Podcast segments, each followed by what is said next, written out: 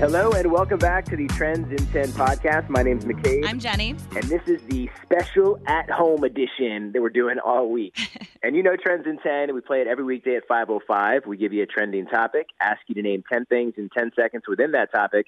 And when you do so this week, you will get a four pack of tickets to the Bristol Renaissance Faire. And today it is all about Harry Potter. That's right. Harry Potter, the interactive experience, is coming to the Water Tower place in November. Tickets are on sale but this is so cool. I'm reading about this. You'll be able to step into the wizarding world. You can take the boat across the lake to Hogwarts, take a class, walk through the Forbidden Forest.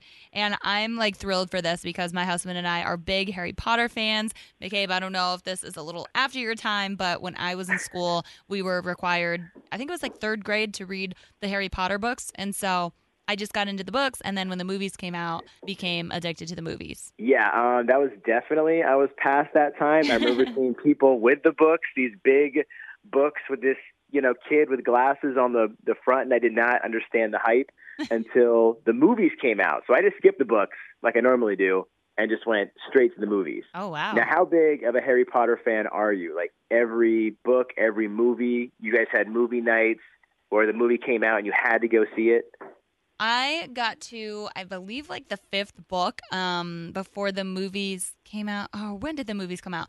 I don't remember. But once the movies came out, I kind of gave up reading the books because I, I don't know. I was like, wow, now my visual perception of the characters and all that, like they're all different. And so I just felt like once the movies kind of created the visual, I didn't, I wasn't as in love with the books anymore.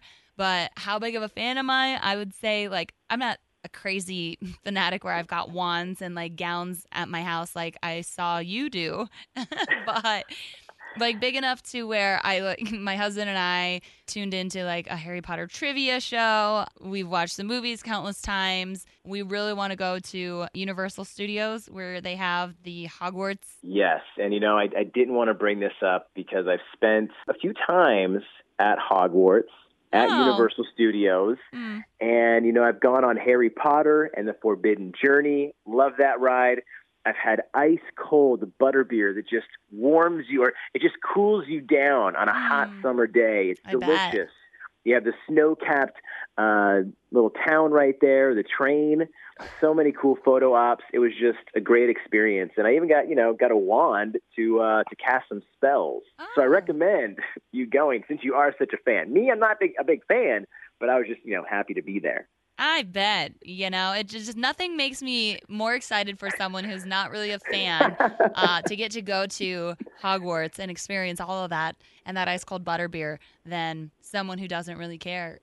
yeah. So, you know, so when are those dates again so I can be sure to get my ticket um, and go? I don't have the exact date, but it does open in November, has its debut in November, and then runs through May. Okay, well, we'll be sure to uh, to make sure that I go, and then I'll, I'll give you the rundown after after I go. Thank you. Now, okay, a lot of people are crazy Harry Potter fans. Is there a series, like a movie series, that you did get into that you're like, yes, every single one of them I've seen, like whether it's Fast and the Furious movies or Star Wars, and I have oh, uh, okay. I have my lightsabers and I have my robe in the back uh, of my apartment as well. So once once there's a pop up of that, trust me, I will be there as well. Okay, I never got into that one, so there we go. That is your homework. Um, today, all about Harry Potter, which leads us into today's Trends in 10. Yeah, and we're going to see how Natalie did. It's McCabe and Jenny, the all new afternoon mix, and it is time for Trends in 10. You know the game. We give you a trending topic, ask you to name 10 things in 10 seconds within that topic, and when you do so today, you are getting a four pack of tickets to the Renaissance Fair, and we are talking with Natalie. All right, are you a fan of Harry Potter by chance? Have you seen the movies? No, I have not, and I have not read the book. Oh no! Okay, well, this is going to be a lot of guessing because today's trending topic is about how the Harry Potter interactive experience is coming to the Water Tower place. Oh my gosh, that's pretty amazing. I would have to have my brother answer these questions. Hopefully, your brother's sitting next to you. He is not. He oh is no! Not. Let's just try it. Um, so yeah, this is going to debut in November and then go through May. But I want to know if you can name ten items or characters from the Harry Potter movies in ten seconds. In three, two, one, go.